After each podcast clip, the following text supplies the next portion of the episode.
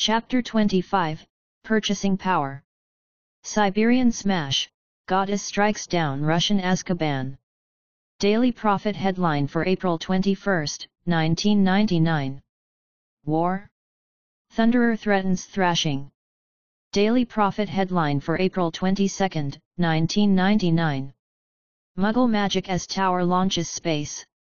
Daily Prophet Headline for April 23, 1999 Goddess goes window shopping at B&B. Daily Prophet Headline for April 24, 1999 Monstrous, New Pictures from Zemlya. Daily Prophet Headline for April 25, 1999 Conflict Brewing, Thunderer calls Conclave of Domovoy. Daily profit Headline for April 26, 1999. Independents unite behind Russia. Daily Prophet headline for April 27, 1999. Omega. Department of Magical Law Enforcement, Ministry of Magic. April 28, 1999. No, said Hortense Hood, frowning. You really can't be in there. Sorry. She didn't sound sorry. She sounded like a long-serving Auror whose career had been in a nasty slump for years, and who blamed the goddess for that, and who was enjoying the opportunity to get some revenge even if it was in the most petty way imaginable. Hermione didn't allow herself to sigh, and kept a pleasant smile on her face. She'd been planning on sitting at the table across from some of the people they'd taken in last week's raid. She'd even dressed for the occasion a soft-looking old robe, homely and brown, that helped turn her aura of innocence into the maternal and welcoming look of a confidant. But Hood was in charge of the investigation, and Hood was saying no. Harry forced vote after vote on the Wizengamot, and argued and pleaded and bribed to try to get a majority on his side.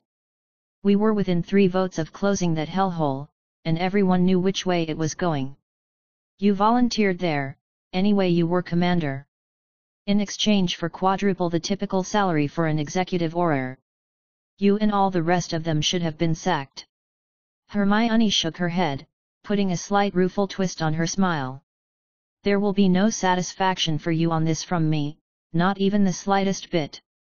You volunteered to torture people for money. Mild disappointment, nothing more, as she crossed her arms and looked at the powerfully built woman before her. The middle-aged Auror's hair was a storm of black frizz, forced back into a tight bun, and she had a pleased light in her dark-lashed eyes. You're in charge, of course, Auror Hood. I suppose it is slightly unusual, but I've done it many times before and I was there when the raid took place, with some of the beat Aurors and some of those stationed at the tower. And of course, I went to school for a year with Margaret, and know her sister. It might help, is all. Hermione said. Light, nice, and non-confrontational. We're not fighting, we're friends, I just want to help, la dee dee. Yes, and what exactly was your role, there? In what capacity are you going around capturing full-blooded wizards and witches, like they were Straniezels? asked Hood, coolly. Maybe that's something we should talk about, what do you think? The stupidity on display was frustrating, and Hermione frankly couldn't understand it. How did you rise to Auror executive level even if you never found another command position, anywhere, after the demise of Azkaban with this level of situational blindness? Auror admission standards were notoriously high. They'd been relaxed during the increase of the force in the past few years, of course, but they were still supposed to keep out anyone who acted like a child, and anyway, Hood had been an Auror for decades. Hermione knew other immature-seeming Aurors, like that one with great expectations and little sense that she'd met at the tower. No screening or training program was perfect, after all. But didn't Hood know couldn't she have figured out that it wasn't a smart idea to taunt the prison-smashing, Dementor-destroying world leader who had a private militia, whom the chief Auror had been pestering for a date, and who was best friends with the most powerful wizard on the planet. On the other hand, thought Hermione, if she had been the smart sort, she wouldn't have been in command of Azkaban to begin with, once the wines started to blow the other way. I hope you like being a beat Auror, Hortense, because I don't think a promotion will be coming your way for a while. And why? Just pettiness. You'd think the example of Umbridge would have taught people that you don't have to stay stuck to your mistakes. You can change your mind. Should Hermione just swallow her pride and give Hood a victory? It might end the grudge, or at least blunt it, and if there was a next time, that might help. No one was around, and it cost Hermione nothing. No.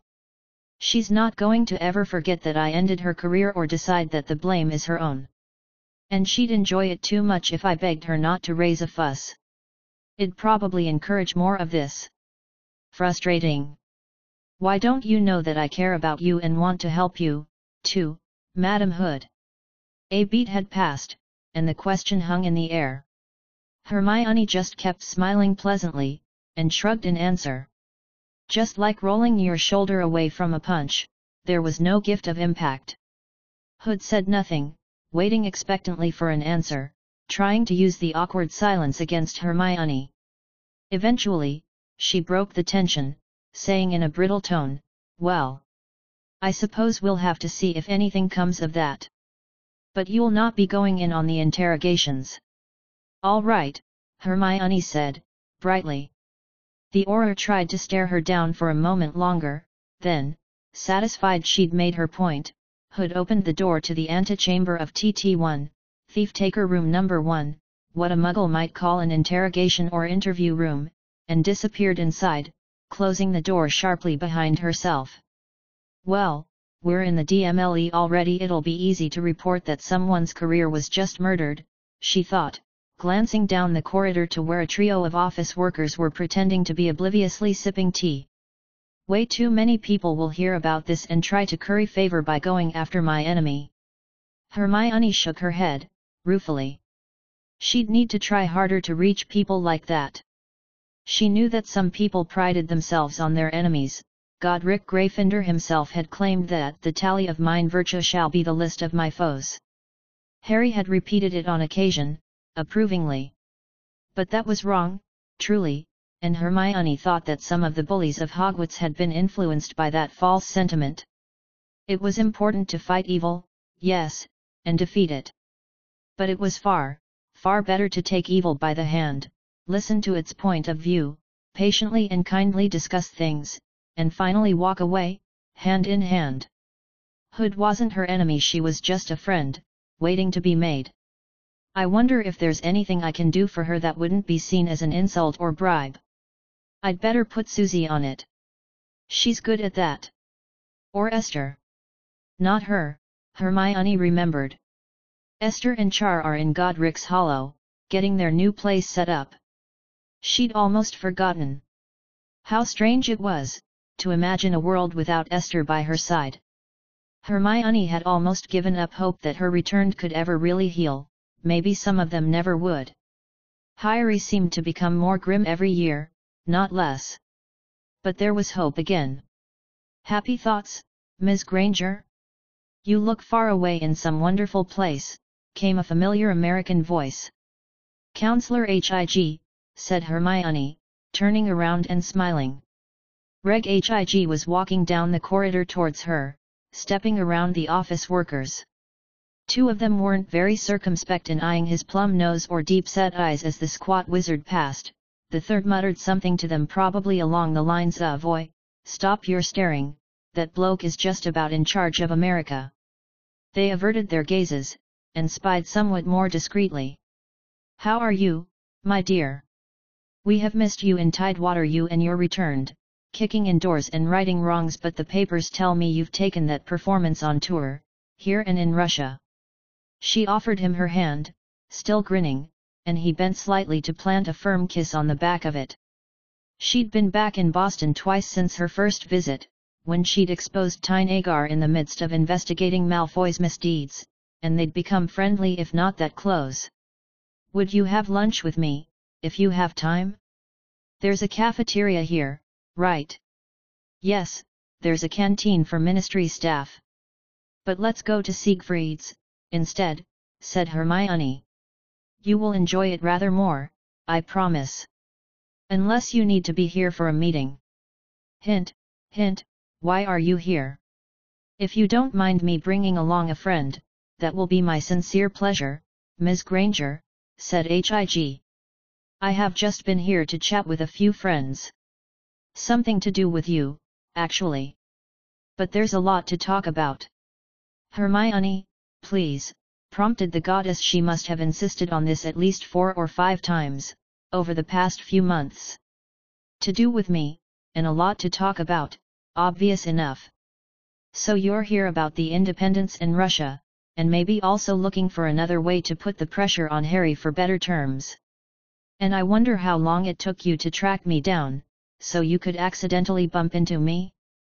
She wasn't being cynical, H.I.G. had the reputation of a careful and methodical man, if an orator of considerable passion, and every time she'd ever spoken with him, he'd been ruthlessly charming and charmingly ruthless with his hidden agendas. H.I.G. looked up at her and smiled broadly. Hermione, then. I'll meet you at Diagon Alley's safety pole.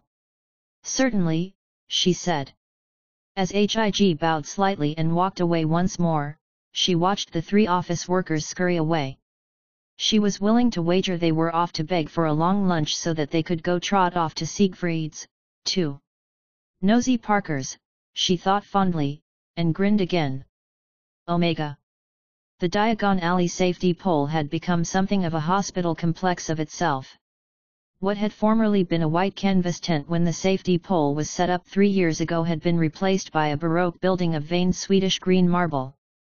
After she took a moment to bubble Harry and tell her where she was going, Hermione apparated in. She lighted on the cobblestones, and stared up at the facade. Beautiful. And not a streak of discoloration at all. She wondered if Diagon Alley had localized weather. She'd never actually thought about it. She had only a moment to herself to admire the building and think deep thoughts, however, before someone recognized her and a small crowd gathered. She hoped that she wouldn't have to wait long, since she wasn't exactly dressed to the nines. She should have popped home to change. Not that they care, she thought, clasping a young man's hand. He'd been rejuvenated last year, and just wanted to tell her how much he supported her and the tower. She inclined her head graciously, and told him that she hoped he was doing something exciting with his new youth. He tried to reply, but he was beginning to weep with emotion. Harry and Susie arrived a few minutes later. Hermione was extremely grateful, and shot them a look of appreciation crowds were always a job for more than one person. Harry took up position a short distance away, watchful, while Susie helped take the arm of the weeping man from Hermione, soothing him as she walked him a short distance away. Cor, Hermione heard her say to the man, she's something, isn't she? Hermione smiled, and turned to the next people who wanted to speak to her, a little boy and his mother. My name is Hosea, squeaked the little boy, looking up at her. He had his mother's robes bunched up in one hand, and he kept trying to lift them to hide his face, despite his mother's efforts to stop him. Hosea Hussey. He was a cute little thing, with apple cheeks and enormous buck teeth that reminded Hermione of herself when she was a child. Hermione leaned down. You didn't happen to write to me ever, did you, Hosea? The child's eyes grew as large as hen's eggs. He nodded, slowly. She reached into her pouch and called up a copy of her chocolate frog card. Was this yours? It wasn't, of course. But she'd remembered this child's letter, and she had the card, so why not? Hosea nodded again, and his mouth opened slightly. He didn't say anything else. Hermione looked up at his mother, smiling. She looked shocked, too. Maybe I could sign this, and give it back to you, Hosea. If that's all right with your mum. That would be lovely, said the woman. We, oh, she was flustered. Hermione retrieved a biro from her robes and slashed her signature across the card. She bent down and offered it to the child with both hands and a big smile. Here you go. By the time the woman had thanked Hermione on behalf of her stunned child four or five times, Susie was there to guide them away with a kind word. Hermione put away the biro, and noticed that H.I.G. had arrived. He had another wizard with him a bald man with spectacles, a goatee, and a wide belly, Per of Exoter Lundellingsen, a leading bureaucrat with the Nordens Magi Departementet. She knew Per in a vague way, but not much beyond a casual chat. Hello, Reg. And Master Erdovic. A pleasure to see you again. I hope you're joining us, she said, approaching them.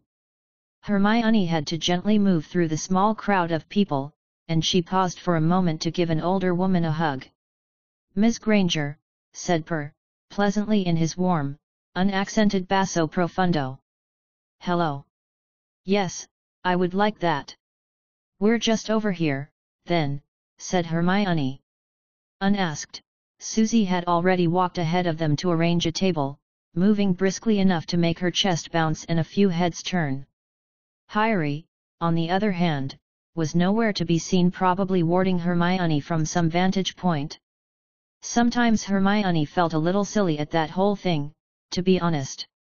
You have very attentive servants, remarked Per, noticing as they walked alongside each other along the cobblestone lane.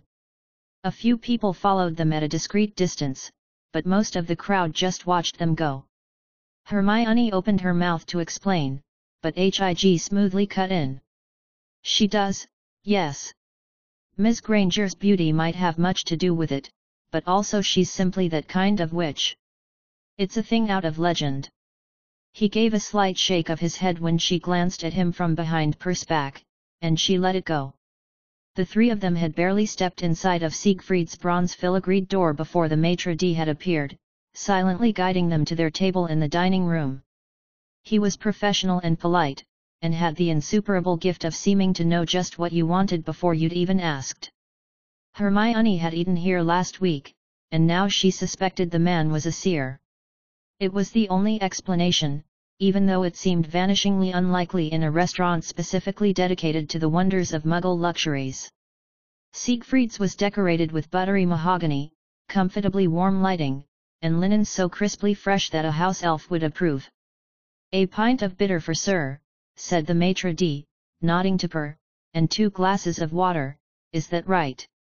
It was unprompted and yet exactly correct. The server vanished without another word, pausing only to leave a slip of cardboard with each of them, on which the menu was printed. More than just kidneys and thick beef, asked the Nordendman, lifting his menu. Did I perhaps accidentally leave Britain? And end up somewhere with a decent bite, said H.I.G., smiling a stubble-faced smile. Nor was there any antique plaster food in a window display, like a real pub. I think we were side launched out to a different country at some point. I would reply in kind with comments about your own national cuisines, gentlemen, but I am flummoxed by the wealth of possibilities, said Hermione, with comical primness. She glanced the menu over. You will need something bracing, Ms. Granger. Taking charge over matters, we have read about it. The Kalmapassan often describes your exploits, said Per. He resettled himself in his chair, scuffing it back and forth until he was situated. Very exciting. Hermione looked up from the menu, and saw H.I.G. was looking at her directly, his lips pursed slightly in warning. Servants and taking charge. H.I.G. has told this man that I am a hidden ruler of Britain, in some fashion more than influential, but an old-style strongman leader. To what purpose? You must mean the raids on Billy's and Borgin and Burkes? Well, it's necessary. The things that were going on. Hermione shook her head, unhappily. And where is it ending up? Everyone off to Howard, asked H.I.G., arranging his napkin in his lap. A waiter arrived with their drinks, and Per eagerly took a long pull of his beer. He smacked small lips, appreciatively. There are charges going around. Not sure where it will end up, but at Billy's there were illicit time turners, a violation of the Responsible Research Act of 1959, an unlicensed production of a controlled substance. Also one of Jeffrey Gem's assistants sorry, Gem was the one brewing euphoric one of his assistants had an outstanding charge of dual fixing. Hermione sipped her water. And we found out other things, as well. such as Gregor Nimew's treachery. I wonder if it would be unethical to begin planting everlasting ears on more people. There's no legal mechanism for that, but no law against it, either, in the feudal-style policing of magical Britain. MMM. No, definitely wrong. They hadn't managed to uncover much new, or find any ongoing crimes, in the more uneventful raid at Borgin and Burke's. The prophet had needed to run a picture of the broken picture window out front in order to hype up the affair, even though the window had been broken earlier that day by an unidentified vandal. This is what I say, said Per, nodding approvingly. Yes, yes. Sorry, Ms. Granger, but in the Norden there is discussion about treaties, these days. Our neighbor Russia is independent, and we have close ties with them, their leaders are Aldemstrangen, you see. Hogwarts of the North, yes. And the thing that keeps you advocating for us is that you think there's strength here, that's what you value, more than the safety poles in Lubeck, Kongelenmark, Slotted, and Reykjavik. She understood what HIG had been doing, earlier. Clever man. Okay, let's sell it. Russia will soon learn their folly, said Hermione, in a harsh tone. She paused, and put one hand to her chest, delicately, and smiled again. I hope they will see the error of joining an international group that exists for the sole purpose of perpetuating infirmity and death. Oh my goodness what a slip, fear the great rage that dwells within the angry goddess. Hig smiled broadly, and his dark eyes were bright with appreciation. The council is almost to the point of agreement, I must say. I believe that we will recommend adoption of the Treaty for Health and Life very soon, in fact, if we can sort out a few last disagreements. Well, that was direct. Show me your value, then name your price. And by having this discussion in front of Per, you also emphasize that I'm a power. Oh? What disagreements are there? We here in Britain are quite proud of everything the Tower's done for us and for everyone else in the treaty, she said, with a small nod towards Per, who nodded his head in agreement as he lifted his pint to his lips again. There had been a time when she'd be getting upset at this point, thinking things like, why are we arguing about tariffs and subsidies when there are people dying? But she was wiser, now. Politics was a tool to an end, and it made no sense to get angry at the shovel. Speaking with Mr. Potter, he has agreed that there will be an end to the restrictions on free trade, and also that Britain will compensate the Americas for the advantage it has derived over the years from Merlin's misdeeds. He's agreed to endow new programs at the Russell Institute and Salem, indefinitely, including arithmancers, to help us achieve some small part of Britain's recent prosperity. And Britain will stop propping up Cyprus, at least for a time. It's unjust. Now, if we can just meet in the middle on two other things, I think my colleagues will be happy to join with me. Councillor Strongbound won't have a leg to stand on, and we'll sweep the vote. Just a few things, and we've won. Hermione nodded, setting down her menu and sipping her water. Go on.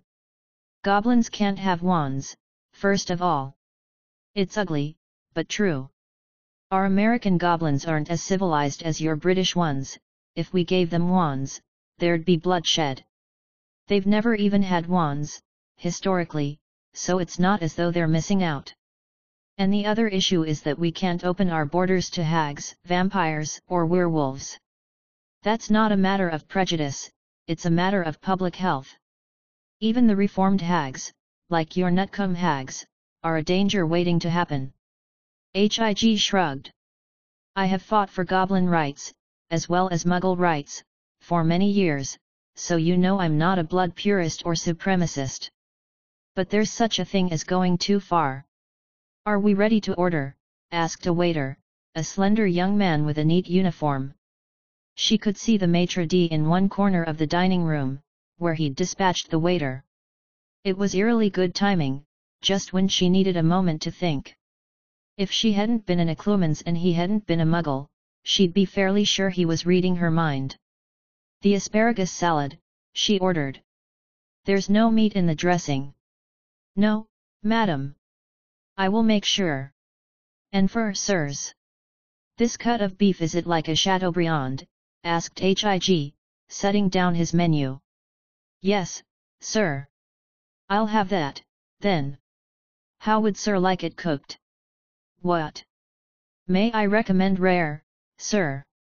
A rare what? Oh, yes. Thank you. And sir? The same as Counselor H.I.G., I think, said Per. Although I should have a salad, I cannot bring myself to do so. All right. We'll have that right out. Please tell me if there's anything else I can get for you, said the waiter, and flowed away with the unobtrusive liquid grace of a professional. A very nice place, said H.I.G. I've eaten at muggle places before, of course it's more common in the Americas than back here but this is a very nice place, indeed. Isn't it a bother to go to a muggle place, though? Not this one, it's very easy and it's proper, you know, said Per, turning in his chair to look around. But you must plod all over the place like a goat, or else spend an hour wiping their heads er, minds. A bother. What is your favorite muggle place, Reg? asked Hermione. She knew it was obvious she was stalling a bit, but she needed a moment more to think. She couldn't commit in haste. That was another cleverness of HIG's, bringing impressionable Per along made her feel pressured to decide where she stood, right on the spot. The Nordenman was related to half the influential families of the Norden, and his wife was related to the other half. His opinions would go far, and he looked to be easily swayed. She needed to appear decisive and strong. Norden couldn't be allowed to waver, or given the impression that the Council of Westphalia was going to go independent. The Blue Ben, I think, said H.I.G. She'd wager he was exaggerating about how often he'd gone to muggle establishments, since Tidewater had actually seemed as insular as most magical communities, but she was still impressed he could name it off the top of his head. A diner a couple of hours west from Tidewater. He scratched at his chin. After your first eventful visit, we spent some time trying to track down the origins of some redcaps out in the Berkshire Mountains, and had occasion to dine there. Charming place. Wonderful donuts. Per drained the rest of his beer, hiccuping when he'd finished it. Quite good, quite good. Served warm, I bet, said H.I.G., frowning. He shook his head. Anyway, Hermione, with regards to the goblins being given wands, and open borders, the tower will give dispensations, right? I know you're not nominally in command of it, but you are a force here. I'm sure that Mr. Potter fears no Pudreta succession, but I believe that if you gave me your word, it wow. No, said Hermione, firmly. H.I.G. stopped, and gave her a pointed look. His lips were tight with surprise and displeasure. I am capable of taking a hint, little man, but that doesn't mean you always get to lead me around to your intended destination. First of all, I'm not at all sure that the Wizengamot and other legislatures would agree to either these changes in the treaty or to a special exemption. The behavior of our Ministry of Magic and it is ours, make no mistake is something we can control, Counselor. But despite the idiotic propaganda of the independents, that gaggle of squawking thugs who are just unhappy that the world is slipping out of their bloody grasp, we do not control the rest of the treaty nations, as Per can tell you. Hermione said. She was firm, but still kind. Per seemed uncertain at the sudden change in tone of the conversation, but he was experienced enough to simply nod. Secondly, American goblins will get wands one way or another.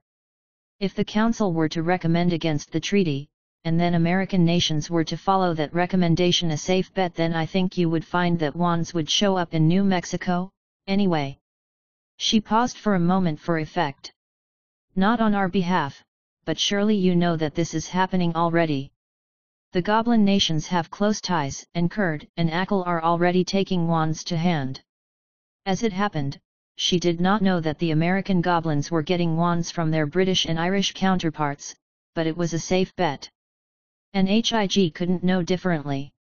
I think that the Magical Congress can keep tabs fairly well on our magical creatures, Hermione, said H.I.G. His expression was mild again. And all of the British tariff enforcement officials will soon have time on their hands, they would be able to keep an eye on your goblins. But they won't, assured Hermione, again with firmness. I'm sorry, Reg. I believe the terms are more than generous already. The most we can do is increase the research stipend. Always leave a way for the opponent to achieve a small victory, so long as they know it's a victory you grant them. Draco had said that, quoting his father. Good political advice.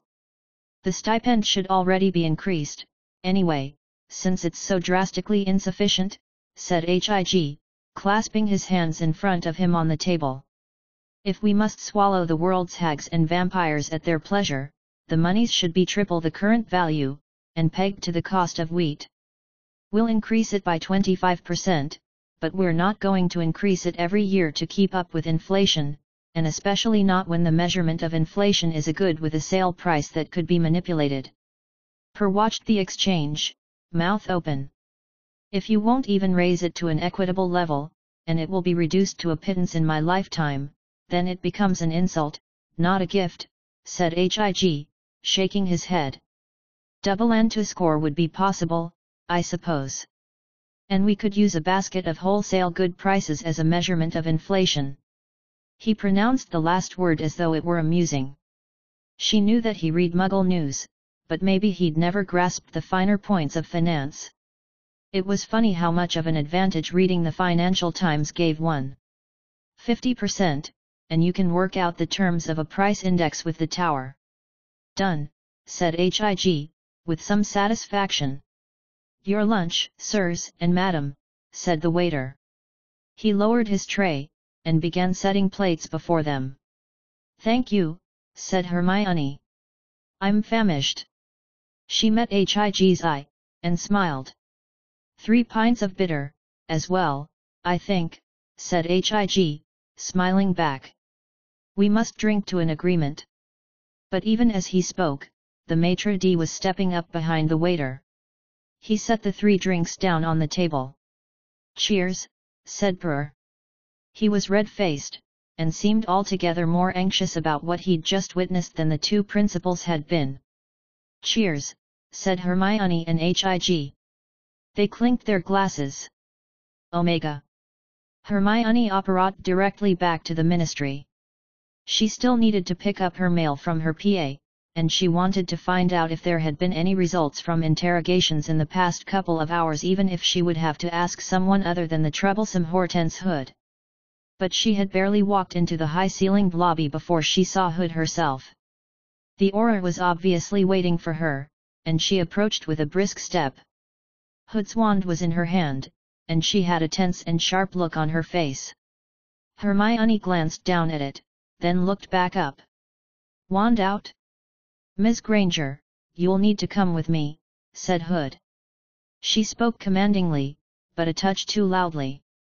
Nervous. Trying to goad me into overreaction, but probably aware that I could break her arm and put her through the wall.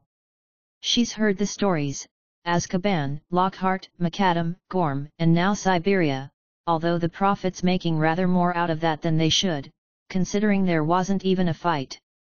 Three people rescued and six Dementors destroyed no casualties, but the media had been making it out to be a full-scale war with Russia, hyping up the conflict. Harry's doing, although she couldn't imagine why he wanted more tension with them.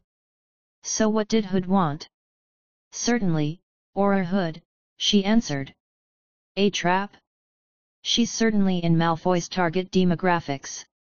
He collects the bigoted, the aggrieved, and the libertarian and Hood has a grudge. Hum. No. I think that game's fairly blown, and Draco must know it. No point in trying to trap me. Maybe the three? Heck, Hood could be one of the three, if they even really exist, and it wasn't some ruse of Tynagar's. Even if it was a trap, it had to be admitted that the Auror posed only a small threat. Really, Hermione should be so lucky, an attempt to trap or assassinate her would be one of the best ways to get new information. And it was likely to backfire who knows how many people were swayed over to their side by the attempting bombing in Diagon Alley? Hermione turned slightly to Harry and Susie, who had accompanied her. They'll be coming with me, she said to Hood. Harry had her arms folded in front of her, one hand in her sleeve where she was concealing her own drawn wand, while Susie had her bubbler in hand. Fine. This way, said Hood, gesturing to the elevator. DMLE's TT8. The very height of politeness, isn't it? muttered Susie as Hermione and the returned walked as directed. Upon arriving at the claustrophobically low-ceilinged room, however, Hermione found only a familiar-looking older witch with thinning hair and a dark-skinned wizard with a sheaf of parchments sitting at a table. Hood walked in behind Hermione, and closed the door behind them. Hermione sat at the table across from the witch and wizard, and Susie and Harry sat on either side of her. Hood chose not to sit next to either them, nor across from them, but instead at a third side of the table. She settled into her seat, and cleared her throat. Miss Granger, this is... The door to the room opened, and a second Auror entered. Hermione didn't recognize this wizard, who was extremely short and had slightly pointed ears goblin blood, somewhere down the line. Sorry, sorry, he said, moving quickly to sit next to Hood and settling his own pile of parchment in front of him. Miss Granger, this is Wilhelmina Lazenby, the proprietor of Billy's Bobbing Bubbies. She's complained about the damages you did to her establishment, and we thought we'd ask you in here as a courtesy, said Hood, indicating the woman across from Hermione. Lazenby had an unhappy look on her face, and stared down at the table sullenly. I'm sure you could have told me as much, and I'd have been happy to come along, Auror Hood, said Hermione, lightly. She smiled, despite her irritation. Hood had perhaps been hoping Hermione would refuse. Hortense, knock it off, said the other Auror. Mukwuru's toe, this is Hermione Granger. He shook his head. He had shaggy brown hair and a nice smile. I'm Auror Gerald Podrut, Ms. Granger. If you're quite done, there are things to settle. Under what authority was Ms. Granger acting when she broke into the basement of my client's business, doing severe damage to property in the meantime, interrupted the wizard to Lazenby's right.